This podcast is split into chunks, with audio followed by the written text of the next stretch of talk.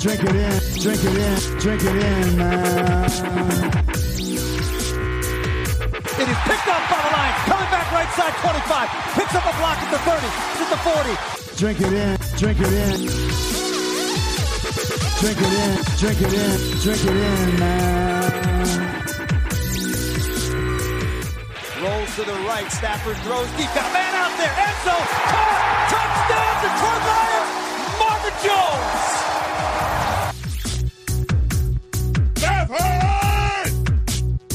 Drink it in, drink it in. Touchdown, Detroit Lions. Cornbread.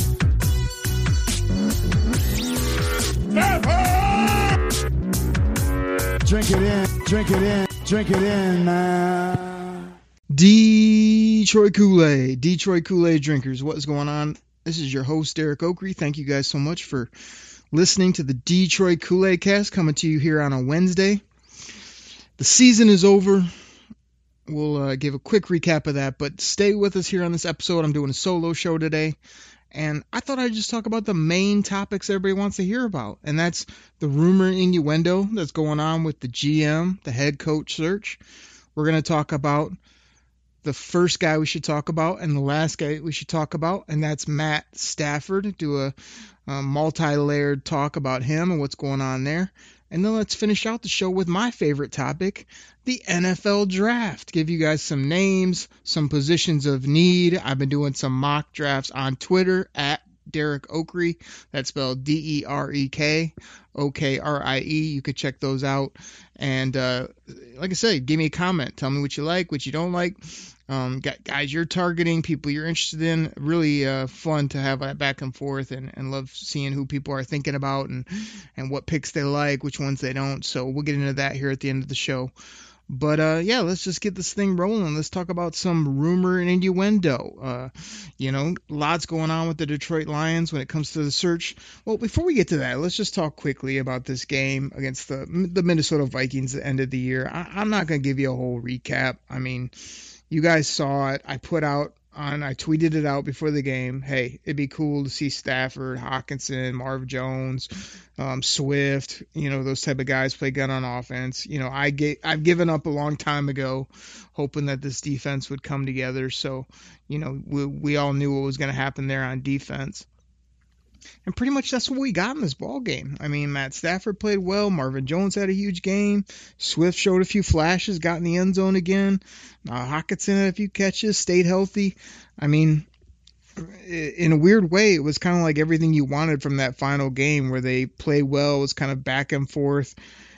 And, and they came up short, which kind of preserved the draft pick. Now, I know winning, you know, gives you that good feeling going in the off season, or you know, would have made some fans happy, but it's just not the smart move at that point based on what's on the line and and you know where this team was was at at that point or where they're headed type of thing. They really need you know the highest pick um, to to get this thing moving back in the right direction. And uh, so, like I said, it was all pretty good, except for the NFL referees.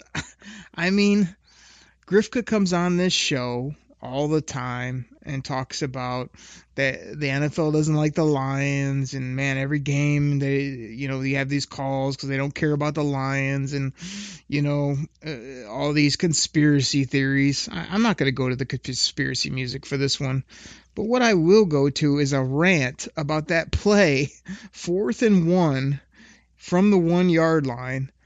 Tracy Walker comes untouched, and all he does is tackle the quarterback. it's called tackle football, everybody. He literally just kind of tackled him to the ground. Both their momentums took them to the ground. He moved off the quarterback. He did not taunt. He did not grab a face mask. He did not do anything. He ran off the field. And, and this referee wants to throw a penalty flag. It was visually the worst penalty call that I've seen in a football game that I can remember. I mean, this beats the horrible calls in Green Bay. This this this beats the oh, I thought his knee was down, the Jim Schwartz flag. I mean, this beats all that because it's just so egregious. I mean, it's literally just an NFL football tackle.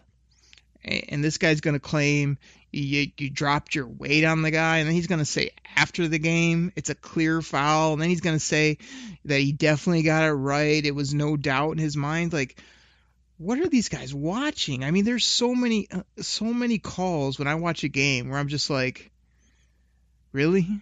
That's what you're calling? That's what you saw? Because everybody else can see otherwise. I mean, there's not one person that's defending this roughing the passer call saying, "Oh no, like he definitely dropped his weight. That definitely was uh, more than he should have done on that play." He simply tackled the quarterback. It was a blitzing safety that what weighs what's he 6'2 like 2 215 Tracy Walker. I mean, this is not the, the the reason the dropping the weight or putting your whole weight on a quarterback was just so uh, like a 300 pounder doesn't you know, lift you up in a spine buster position and just drop you into the ground. That's why it's there. It's not for a random, just basic tackle that you want to just make up the rules. And these refs, the, the reason they do this is because they want to pretend they're so smart. Like, oh man, I read every rule in the rule book. Watch, watch me go out on Sundays and throw flags and make these calls. Like, and the rule book isn't there to have you dissect it to a T and to call every little minute thing. Those rules are there for the egregious calls, for the things that alter ball games, for things that are common sense. You know, we're not trying to dig into page, you know, 382, you know, rule G, article F, line four, and, read it off verbatim so that you can like pat yourself on the back at the end of the ball game absolutely horrible. I'm not going to spend any more time on it, but also the Marvin Jones call.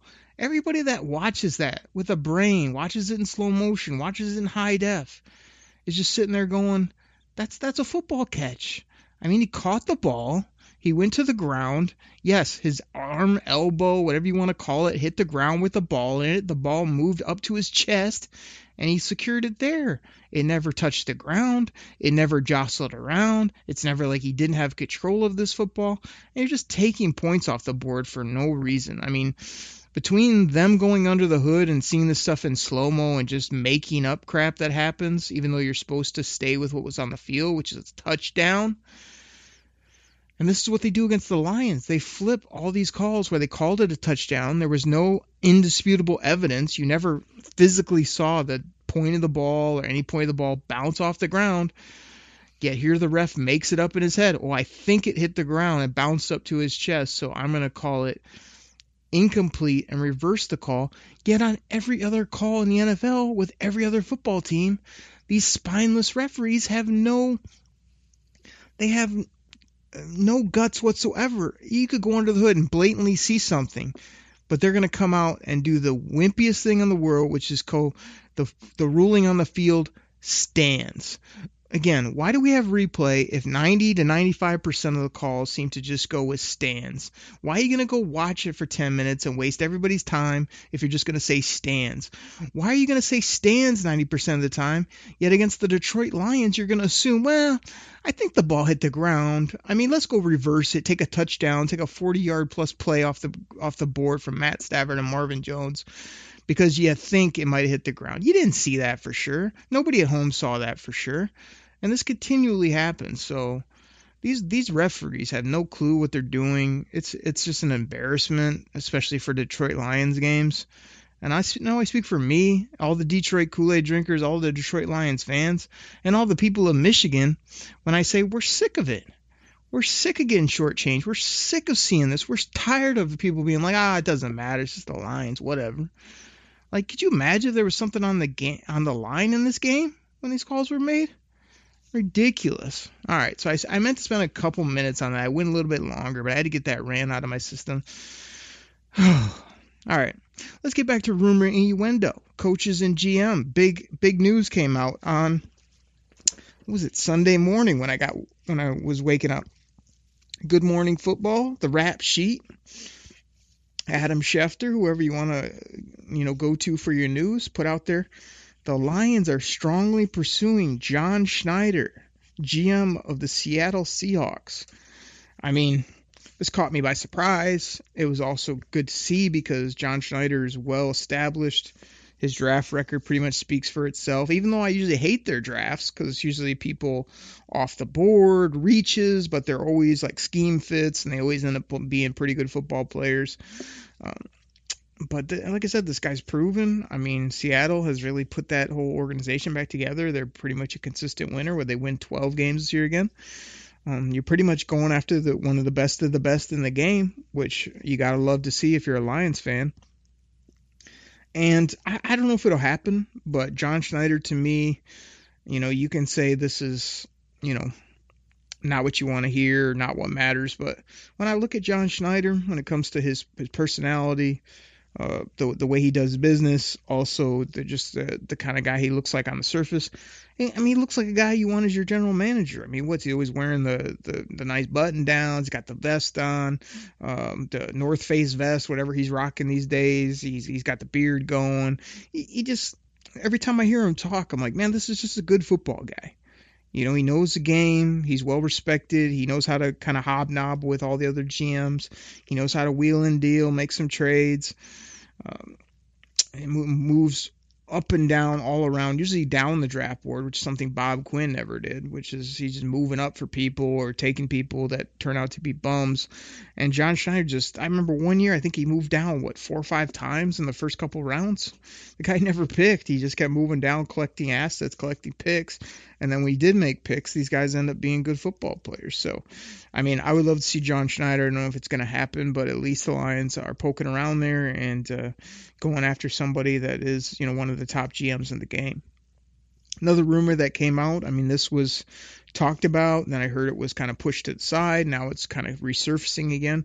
Uh, Kevin Colbert, the uh, GM over there in Pittsburgh, used to be with the Lions, has been over there with Pittsburgh for quite a while now. I want to say 10 years or so, maybe longer. And uh, he has been the GM, I think, the past seven plus years, I want to say. And uh, I mean, just look at what they bring in both trades, free agents, draft picks um, keeping that core team together, always having that rough, tough type defense. The, Kevin Colbert can find himself some receivers now. I mean, this guy just plucks receivers out of the second to the fifth round like it's goal. You're talking AB, you're talking Juju, you're talking Diontae Johnson, Chase Claypool. I mean, uh, I could probably go on, but between that, him finding rush rush ends, linebackers, I mean, the guy's really putting it together. So I mean, this seems like a long shot. Like, why would he leave Pittsburgh? But last last thing I checked in on is, you know, he doesn't have a contract moving forward. So, I mean, unless the Pittsburgh Steelers stepped up to the plate and sounds like they like to go year to year or a couple years at a time, I mean, the Lions would give this guy the keys to the city, um, just to come in here and and bring this team back to where it was when he left. I think in the late '90s, 2000s. And uh, gosh, you know, he he lives in Pittsburgh, I think. So there's that. You know, there's other ties which people are like, why would he want to come here? Hey, maybe he just when he left here, he go do his thing. He's made his money. He's won championships, done this, and he wants to come back here and get the Lions right. I don't know, but uh, Kevin Colbert would be great as well a little rumor innuendo that I want to debunk. I, I saw this on uh, Twitter over the weekend, and my reaction was, no, no. Jim Harbaugh to the Detroit Lions as the uh, head coach. No. like, if Jim Harbaugh wants to return to Michigan at a lower cost and wants to get that together and still try to win for his alma mater, I mean, I'm okay with it. I'm not excited really about it based on what I've seen from him in the past few years in regards to his players really not, you know, reaching their full potential. Doesn't feel like I, I see no emotion on the sideline. I see no uh, ability to outthink or out strategic, you know, the other team like he did when his first NFL run, where he was coming up with run concepts and being able to just kind of you know, seem to be a great quarterback guy and a great offensive guy. And I, I see neither of those really at this point in the game. Uh, I also think Jim Harbaugh is a really tough personality, both in for the media as well as just for you know fans and people in general. He likes to give these horrible press conferences. He likes to act very odd. I mean, we just don't need that right now with the Lions. It feels like we went that route sort of with um, Patricia and Quinn. Here's something I want to throw at people. If you guys want to go check out go to YouTube and see if you can find a couple of the, the mic'd up segments with Matt Patricia at the Senior Bowl. Now I know that I lauded that as, oh man, look at this is our coach. You know, he was he was going around hollering at people, working one on one with players, had that that mojo, that that uh, you know alpha type mentality. But there's one segment if you go find it where he's talking, he's sitting there and he kind of yells at Bob Quinn like, "Hey, hey Bob Quinn, like, um, you know, go, you know, uh, the senior director uh, at Senior Bowl, like he didn't do this for me, and now his guy won't talk to me. And I went up to him, was like, "Well, you're you're not gonna be a man about it, and you know we gotta get that fixed or whatever." And kind of put it on Bob Quinn. He's sort of throwing the whole Senior Bowl staff under the bus or had some big issue. And I remember kind of getting fired up about it because I was just saying he was just trying to get stuff right for practice or wanted a situation handled, but you go back and you look at it, it's probably like a lot of that pointing fingers and a lot of the, you know, you didn't do it my way, and uh, you know, I'm gonna we're gonna keep everything under wraps, which kind of you know, probably was one of the big issues with the Lions. So you don't need a Jim Harbaugh, which is to tries to keep everything under wraps or doesn't want to give anything up or doesn't want to talk to anybody and just kind of a weirdo. You, you need you need a guy that's going to galvanize like the front office, the coaching staff, the players you know, be able to win ball games first and foremost, but also be able to be somebody where free agents want to come here. You know, people know they're going to be shot straight. You're going to be rewarded if you play well. You're going to get the boot if you if you play horrible. You know that type of um, setup here is kind of what we need. Jim Harbaugh doesn't fit that, but this next guy does. The the big rumor, the big the big name that everybody wants is Robert Saleh from the uh, San Francisco 49ers defensive coordinator. And to me, I mean, Saleh was he was quoted, I think, by uh, the the head coach uh, Kyle Shanahan over there of saying Robert Saleh is is such a great coach. He's such a great communicator. Everybody loves him. If somebody doesn't give him a head coaching job, they'd be fools, and he'd be happy to have him back. But he he doesn't know why anybody wouldn't snap this guy up. I mean, I'm paraphrasing here, but to me, those were great things to hear, especially the communication part. I mean, Saleh already looks like a football coach from the build. He's not some wimpy, you know, little offensive coordinator. He's a he's a big dude. He's excitable. He's smart. Obviously, he's put together good defenses. He hasn't got a shot yet. Here it is, everybody sound the alarms. He's from Dearborn. He knows what the fans have went through here. I think he could kind of connect with the the city, the state, the team, um, the the frustrations we went through, and kind of get that right if he's paired up with the right GM, John Schneider, and you know just the right coordinators. You know all that's going to have to come together, but. I think they're meeting with Saleh. You guys be hearing this show on Wednesday morning. I think the interview is Thursday and the Lions have already done a lot of their other due diligence with bringing people in and talking to people. So if Saleh just blows them away, I don't know why you wouldn't move forward maybe with the head coach, knowing that you maybe have um, either a shot at Schneider, um, Dodds, or, or, any of these guys that have kind of worked with him in the past, or, or maybe have some connections there. So lots going on, lots being talked about. But I'm telling you, man, if Schneider, Colbert, or Dimitroff would be the GM, I'd be excited about that. And um, Saleh seems to be everybody's, you know, head coaching number one. He seems to get great reviews from his people. You know, his his track record doesn't lie when it comes to uh, defense and being a leader of men and a communicator, and that's what the Lions are looking for. So, um, you know, I, I'm really excited about it. We'll see what happens, but yeah, had to had to debunk some of that and get you guys hyped for some of that as well. So let, us go ahead and uh, I'm going to go ahead and get my um, sponsorship in here. Again, we're kind of just doing this real quick sponsor, not some of the other ads we've done in the past, just to um, promote my BLEAV Believe in Lions podcast with Lions legendary safety Bennie Blades. That drops Thursday morning. Uh, me and Bennie have a lot of fun on the show, as well as you gotta you gotta hear this guy's insight, man. He's a very intense, uh, great player for this team, as well as the guy that um, he, he he's all football. You know, he, he He's just no nonsense football guy. Was on the field, is now on the podcast. Great guy to listen to. So um, I want you guys to take a quick listen to that. Please check that out. Please hit that subscribe button. Share that with a friend. It's a great show. It's growing. Really enjoy it, as well as uh, enjoy the Kool Aid cast here that we do twice a week. So when I come back, I'm gonna dive into Matt Stafford. I got four or five main topics I want to talk about with him, and we're end this with some draft talk. So everybody, we'll be right back. What's going on, everybody? This is your host Derek Okrie of the Detroit Kool Aid Cast, and this is normally where I tell you about some of our great sponsors. But today, I want to tell you about my other Lions podcast. It's called Believe in Lions. And that's spelled B L E A V on the Believe Podcasting Network with both myself and Lions legendary safety Bennie Blades. Yeah, you know who he is, the hard hitting safety Bennie Blades played for the Lions. He also played for the U. You know what it is, the University of Miami, those Miami Hurricanes. He mentions it multiple times the show. Bennie loves to talk about his Hurricanes, his Lions, and I love to play this soundbite on the show. We have a ton of fun on that show. We laugh, we joke, we talk Lions. Like I said, he brings up the Hurricanes. I talk about my Michigan Wolverines. Um, it's it's a really fun show. Bennie loves the Lions. He tells great stories from his playing days, as well as uh, we're just rooting on this team. We B L E A V in the Lions. So please go ahead, find it on your favorite podcast platform. Hit that subscribe button and check it out. Share it with a friend. We really appreciate it. So check out Believe.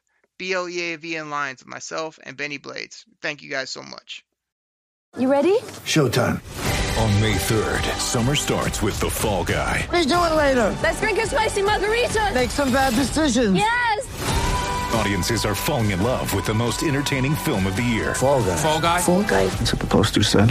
See Ryan Gosling and Emily Blunt in the movie critics say exists to make you happy. Trying to make it out? Nope. Because I don't either. It's not what I'm into right now. What are you into? Talking. Yeah.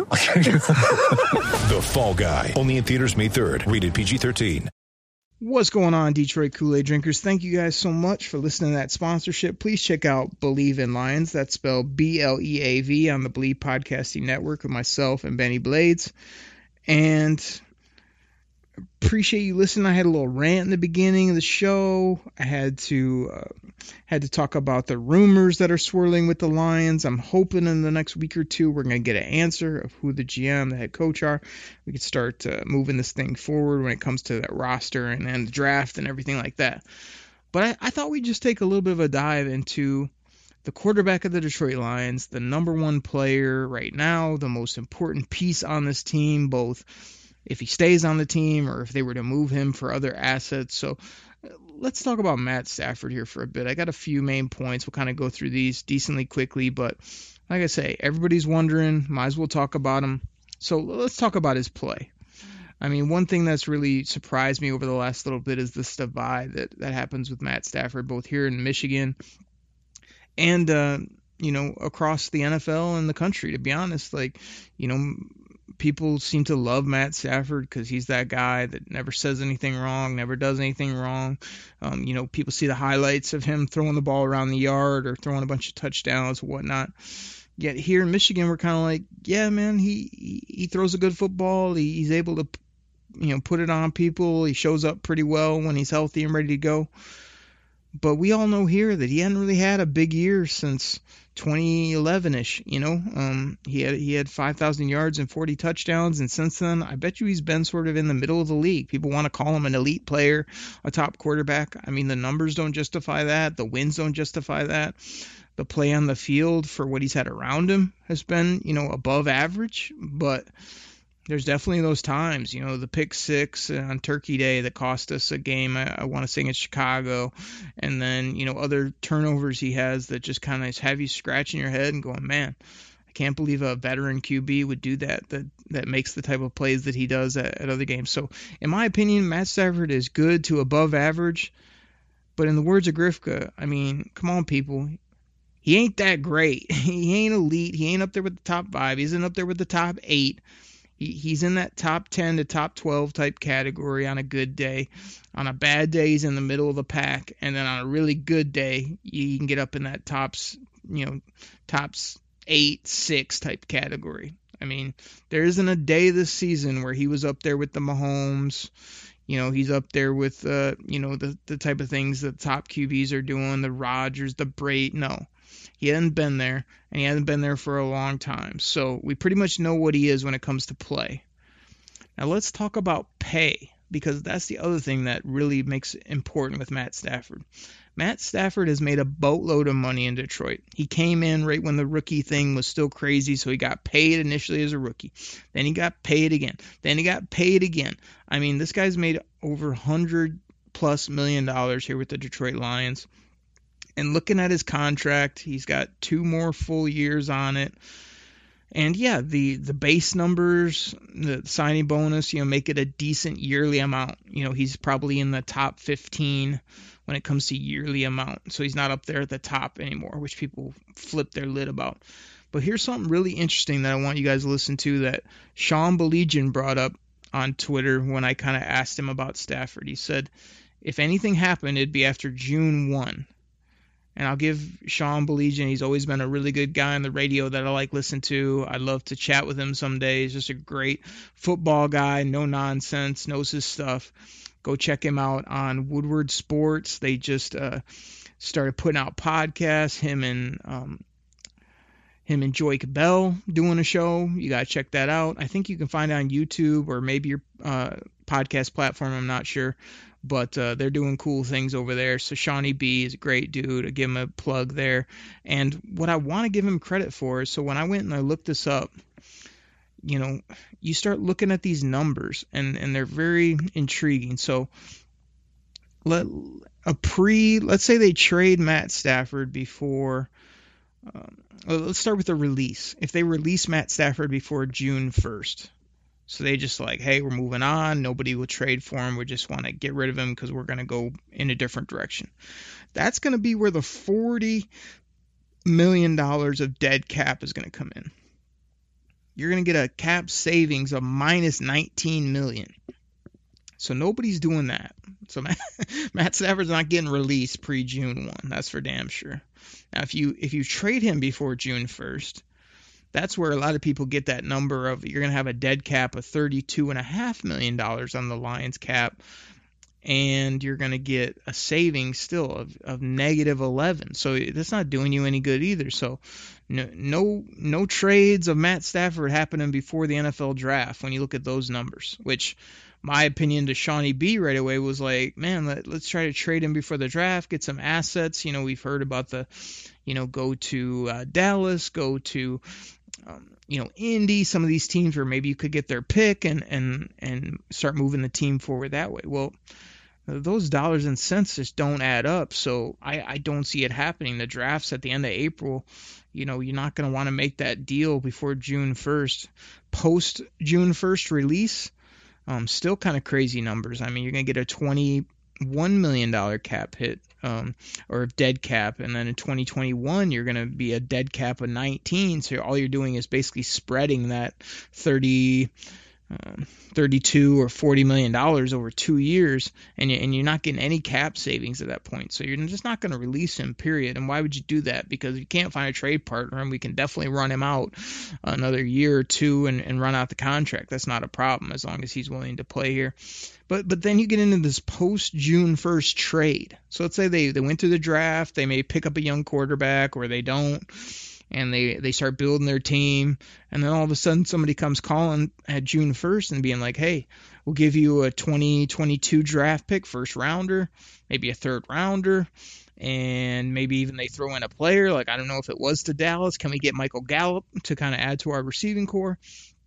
I mean, now we're talking some reasonable numbers. Like now, that's only going to be a thirteen and a half million dollar dead cap in 2020 you are going to have 19 million in 2021 but that's okay. You can spread it over those two years at that point and you're going to save upwards to 8 million dollars at that point. So you know i don't see a lot of those big time deals happening past june 1 because at that point like next you know in july and august you're heading towards um, training camp and, and things like that. So I, I don't know that it's it's as realistic, but when you break down the numbers, a post June one trade is really the only one that makes sense. You're not releasing them, you're not trading them before the draft unless you're just dead set of hey, cap hit. I mean, these people that say the cap hit's no big deal. I mean, the cap hit's no big deal if you just want to be horrible for the next three years, and then I'll catch you in like 2024, and maybe we'll either have a good team or start to really build up. At that point, you, you can't have 40 plus million dollars in dead cap and build a football team. You just can't do it. Um, so, you know, we we don't even know where the cap's going to be next year either yet. So it's just. I just don't see that happening. You're just eating it no matter what anybody offers you. But could it could a June one maybe happen? Maybe. I still don't see it happening. I, I see Matt Stafford sort of being here. Um, I'm gonna get to that at the end of sort of what I think his future is and what I would do versus what others would do. So, um, you know, let's just keep rumbling through another couple things with him. I mean, the injuries. I went on a big rant a couple weeks ago, kind of for entertainment purposes on the show, and because I was just kind of frustrated with everybody calling him like the baddest man on the planet and the toughest quarterback of all time. You know, all this type of stuff. I mean, Matt Stafford had horrible shoulder and, and arm issues, collarbone, whatever, when he first started in the league. Those are bad, bad injuries for quarterback. And his back injuries are, are no joke based on what we know. You know, people want to say it a broken back, allegedly. I mean, we I really don't know how bad those were, but obviously they were debilitating enough to keep him out for what oh, basically a half season and and some other time that he's missed due to these back issues. So I mean, those are two major injuries, but his other stuff that he warriors through and shows up. I mean, we're talking like uh, fractured finger, you know, sprained ankle, you know, uh, gosh, what else did he have? You know, he have like shoulder tightness or neck something, you know, like all these things that everybody kind of battles through. And I think the quarterbacks just get way too much love because when they get blown up, everybody's like, "Oh my gosh!" But like, what about every other play where they they can't even get touched? You know, of the way the NFL's set up nowadays. So, I mean, I couldn't do it. You know what I mean? Most people out there couldn't do it, but I'm just saying that like for an NFL position, you're not banging heads every play. You're not fighting through things like these other guys do. Hey, just just put a cast on my hand and I'll go out there and play. I mean, Stafford's out there playing with a, a tweaked ankle or a a sore. I mean, what does he have now? He's got the he's got the finger, he's got the ankle, and and he's had the uh, the back or the concussion. You know, you get a knee to the helmet. I mean, we get it. That happens. I mean, those are those are what I deem somewhat minor, and you fight through. Congratulations. But if you don't, I mean, it wouldn't be the biggest thing too if you missed a few games. The problem with me is that he continually gets hurt every time he gets touched or he babies when he gets hurt, like Tayshaun Prince used to do, where he'd be like dead one moment and the next moment he's good to go, you know, no problem. It's kind of like, what is it, man? Like I, I, I don't know. So my my my take on him now is, I mean, he's a tough-minded guy. I think he gets a little too much love for some of the things he battles through. And then, yeah, I'm not I'm not debunking the fact that he had bad shoulder and collarbone and back issues. Those are legit. Those will put you out. Yeah, I don't expect you to play through. I don't expect you to soldier on in those situations. But some of these other ones, hey man, okay, you got you got a little thumb ligament issue, but everybody else got something too. Now, where he is super tough is is mentally the guy wants to play. He wants to be out there. He's he's a he says everything right. He wants to be out there with his teammates. Hey, I respect it. I respect that part of it, no doubt about it. Because we expect you to be out there too. You're making thirty some million dollars a year.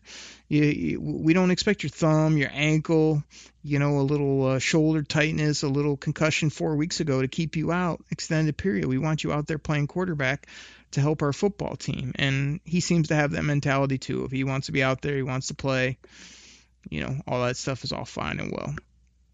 Uh, when you look at Matt Stafford's history, I mean, yeah, the people that battle for him are always like, man, he's the best quarterback we ever had, and he can do no wrong, and it's everybody else's fault. And the people that don't like him or ready to move on are like, yo, 12 years, no playoff wins, no big games, no division titles all these all these stats, which we all know, yeah, he, he's put up good stats for his career, and we also know a lot of those stats have come in very meaningless games when the Lions are four or five wins at the end of the year, down in the fourth quarter, and he's slinging the ball all around the field.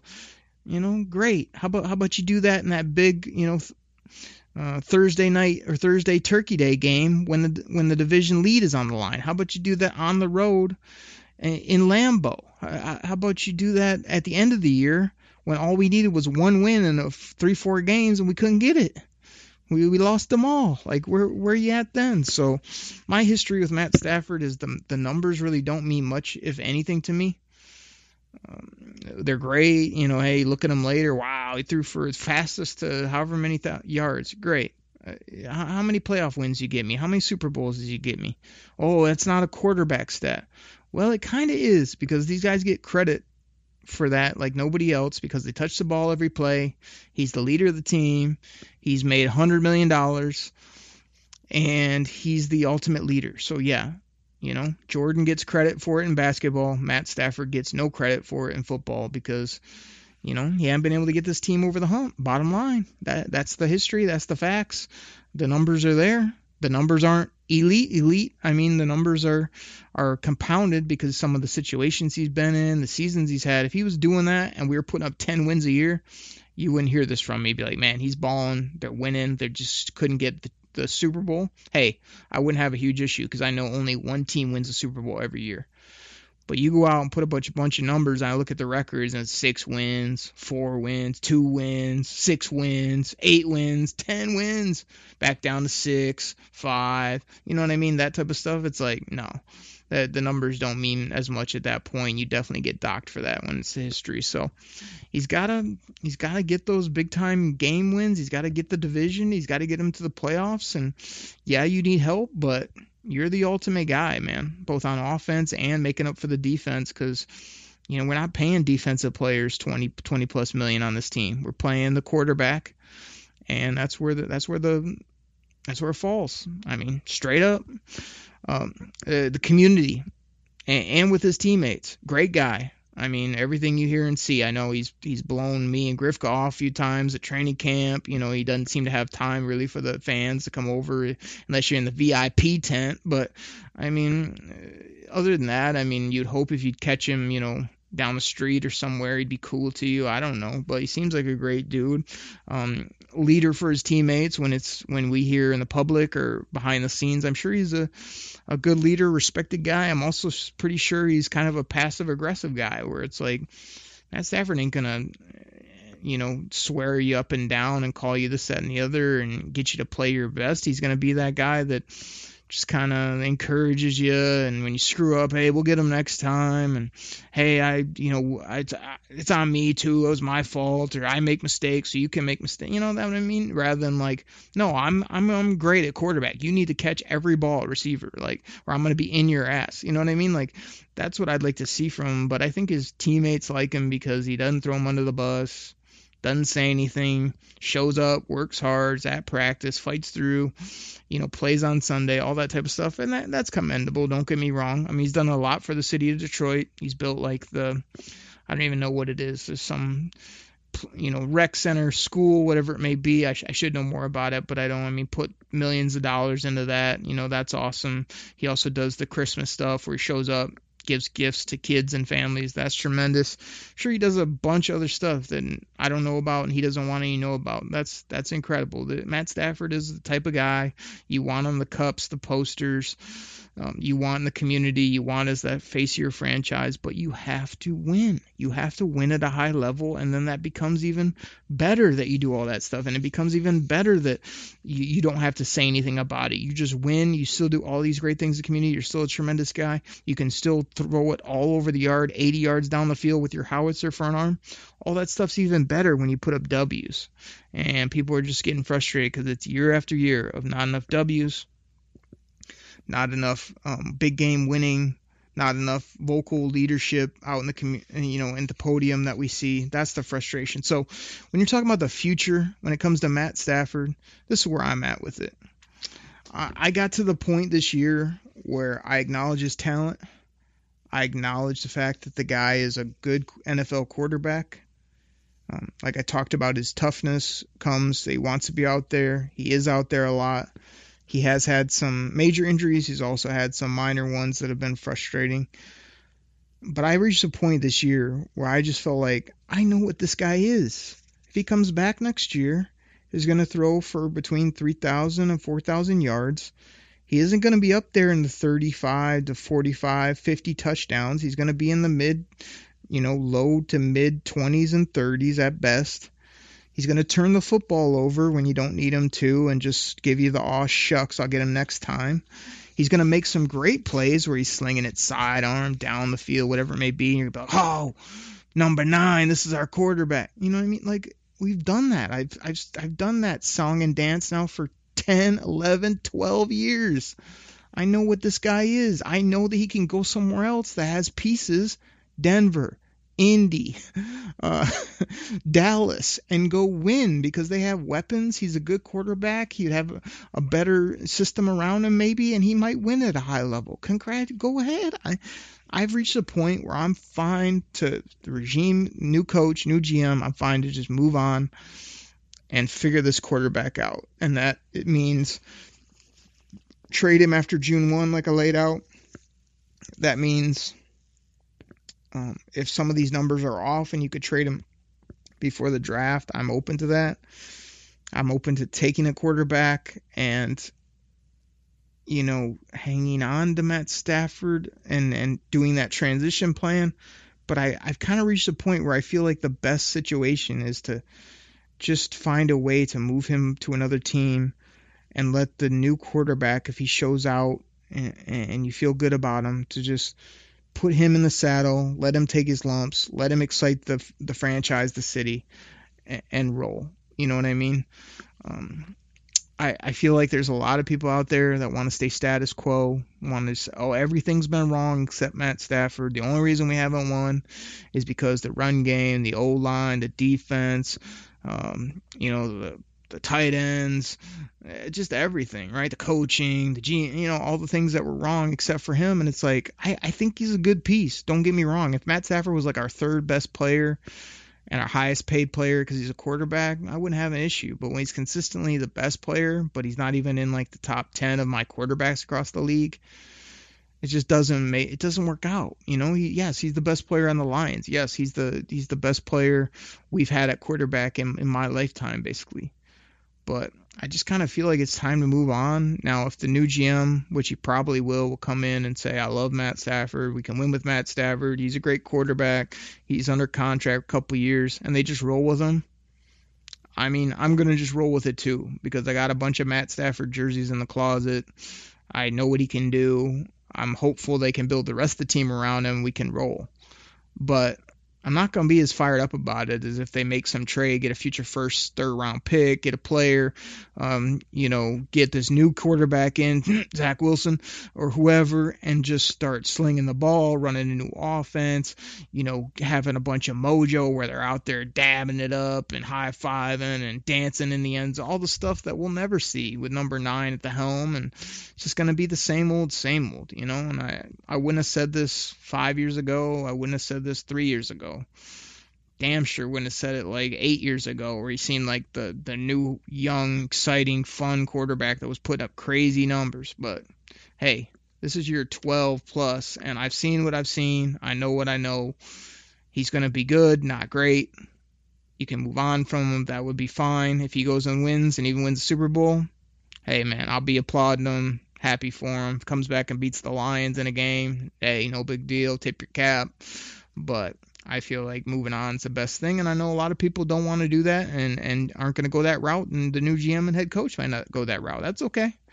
Like I said, I could see the other side as well. If you if you really do, you know, put another piece on offense and focus on that defense and put nine back there for the next two years, yeah, that might get you the best results right now. But I don't know if that's the best for the next ten years to kind of just keep rolling with them. But like I say, great guy lots to talk about. I could probably go on for a bun- bunch longer, but I do want to finish up with some draft talk, and uh, we will do that as soon as I can find the music, because you know what it is.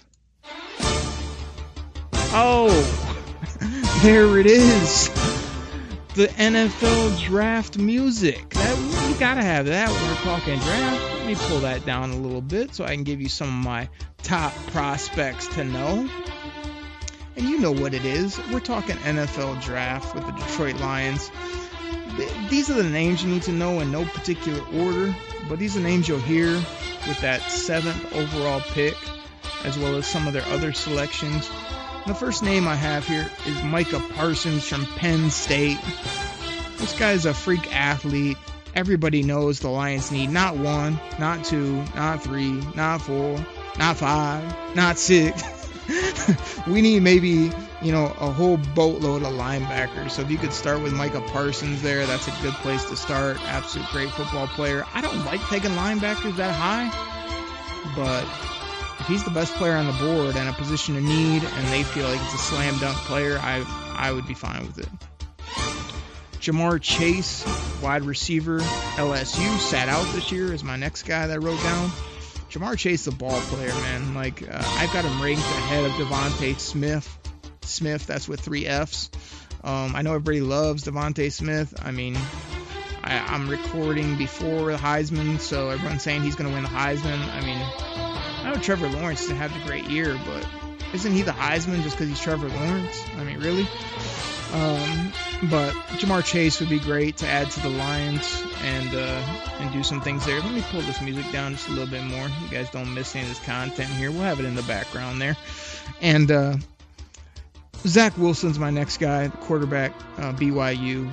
To me, I've watched him a handful of times now. There hasn't been a game where he wasn't making great throws all over the field, seemed poised, exciting rocking the Jumpman bandana, like I've said in the past, which I love. Seems like a face of the franchise type guy. Not the biggest guy, not the the most, um, you know, prototypical maybe, but that's what I want. I want a new age quarterback. I want a guy with swag, ability, leadership, can still throw it, um, throw off platform, run some of those boots and and different plays that that you draw up in the sand. That's kind of what I want, rather than that that old style quarterback that worked 10, 20 years ago. So Zach Wilson, really excited about. Don't know if he'll be on the board now that he's getting all this hype. Uh, Justin Fields. Justin Fields is sitting there at seven. I mean, I wouldn't be opposed to it, right? Justin Fields to me is a guy that, I mean, he balled out here in the college football championship. He, he's a guy that um, he seems to have a great skill set for the new NFL. So, I mean, if the Lions liked him, um, I could definitely bring him in as my future quarterback, no doubt about it. If the draft value is right and he's sitting there, which he may be, um, between him and Zach Wilson, who goes up in that top two or three, and then if one of them slides, they'll probably be there for the Lions. So check that out. Um, the the other guy I wrote down again, quarterbacks are king, so I, I put them, you know, top here. Um, Trey Lance, you know, he hasn't been getting a lot of buzz. There's not much being said about him, but this is still a guy. He might need some seasoning. Trey Lance to me is the guy you could take and then sort of, oh, you could just kind of, if you take Trey Lance, I'd kind of be cool with them riding out Stafford's contract or at least playing him in 2021 and letting Trey Lance get his feet under him and kind of learn. And then if if you think it's close, you roll with Trey Lance in 2022. If you think he's just not there yet, you kind of still let Stafford play out that final year, and then he's really going to be ready to roll, but you just don't you just don't groom people for a year or two now in the NFL. It just doesn't happen. So I could just see a half a year, maybe trade Stafford at the deadline next year or trade him after the year once he gets Trey Lance up to speed. But Trey Lance got a ton of tools, make all the throws. He's a big bodied guy, can run it too. So you, you just got to look at these quarterbacks, no matter even if you love Matt Stafford with all your heart and soul. You got to look at these QBs because QBs are worth millions, millions of dollars, both in the draft and uh, when it comes to their contracts. So very important. Uh, DeVonta Smith, I mentioned him earlier. Smithy to me is a guy that yeah he's he's played had an amazing college year. He's still a little bit slight. I think people compared him to Marvin Harrison. I did like that comparison. I do think he's got some of those tendencies, and uh, I, I wouldn't hate it. I mean, I'm not a big you know receiver in that top seven type of guy, but Chase or DeVonta Smith are there, and they feel like that's the thing that'll get that offense rolling, Stafford or not. I mean, I'd be fine with it. Same with the next guy on my list, Waddle from uh, Alabama as well. This guy's got crazy juice. The Lions haven't had a speed burner in a long time. Um, you, would be able to take the top off the defense. This guy can get up to speed in a couple steps. I mean, really dynamic player. If he plays in the championship game, I could see him making some big time plays and getting on people's radar pretty quick. Uh, Surtain, um, the the cornerback. I, I have Surtain and Farley here together because I'm not turning my back on corners. I know people are like, oh, we got AO, we got Okudah, we got Trufant, we're good. No, we're not good. As you could see this year, we still can't cover. So Surtain, Farley, two guys I would not pass up on if if the draft value is right. Maybe a trade down, you know, maybe just want to solidify your your defensive backfield. Go take one of those guys and play one of them with Okudah and put AO in a 3-4 type situation along with Justin Coleman. Okay now we've had a better cornerbacks than we've ever had in the past, but it's a lot, you know, at that position to take them two years in a row. But hey, passing league, that might be what you need to do to get this passing defense right, which is just horrible this past year. And uh, and a lot of my time as a Lions fan, we can't cover a coffee table, as, as Grifka would say. A couple more names here. Uh, Kyle Pitts from Florida. Yeah, I know you're saying tight end. Can't go tight end. We can't. You know, who wants tight end again? Hey, you guys watch Kyle Pitts? Dude's an absolute monster, beast, playmaker. Am I saying take him at seven? No, but I'm saying if you were to trade down in the middle of the first round, he's there. Team him up with Hockenson and, and have Hunter Bryant as your as your third tight end. Now you're making that not only a, a great strength on the team, but you're stressing out defenses and you're really doing some great things at that position. Now, if Hockenson goes down, who's behind him? The stiff named Jesse James and, and a and a guy that's made one or two plays in the league and Hunter Bryant, that that's not depth at the tight end position. That's not a great setup. You want to have another guy, and and Pitts would be an absolute luxury. But like I said, if you move down once or twice, and he seems to be the BPA, the best player available, snag him up, run some two tight end sets, and and stress him out, and and go that way. I, it's, it's a possibility. I don't close my options at all when it comes to the draft. Uh, Gregory Rousseau from the U, as Bennie Blades uh, would say, said the Lions can't win without somebody from the University of Miami. So, uh, you know, if Bennie Blades says that, I, am buying in. I'm listening to it. But uh, Rousseau is a big defensive end. A guy I think that could really help the Lions. And Penei Sewell, the big offensive tackle. I know we signed Taylor Decker up. I really don't like taking a stud tackle and and trying to move him to the right side. Usually do that with guys in the mid mid rounds or a guy that's maybe a run guy, uh, better in the run game than pass. You move him over to the right side and get that figured out. But hey, Penei Sewell, if he's really good, I'm sure you could figure that out with two bookend tackles. You know, make that work somehow or the other. Let's just go through the positions real quick um, to kind of end the show. You know, uh, again, not not any real particular order, but this is kind of how it would flow for me.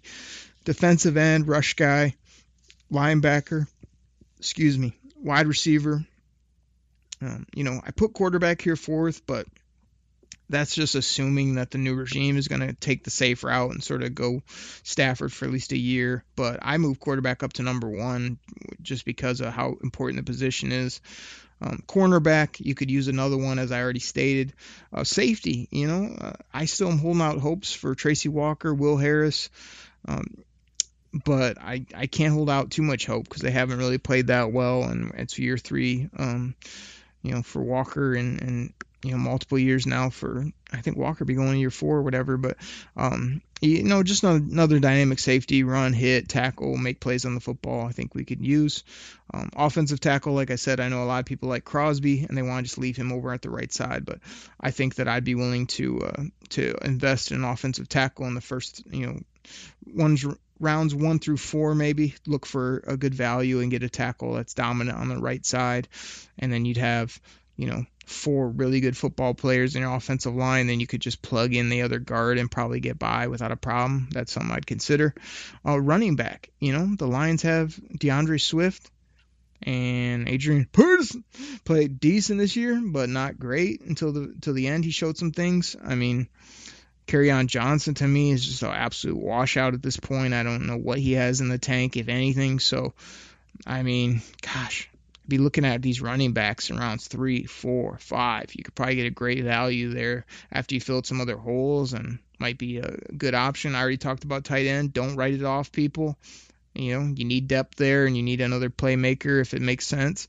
And interior defensive line, getting some pass rush. We already got some run stuffers, Penisini, Shelton, whatever it may be. But you could use the interior defensive lineman to uh, plug it up and rush it there. So there it is, everybody. We talked about rumors. You heard a rant from me about the uh, ridiculous refereeing that just absolutely astonishes me in every Detroit Lions game.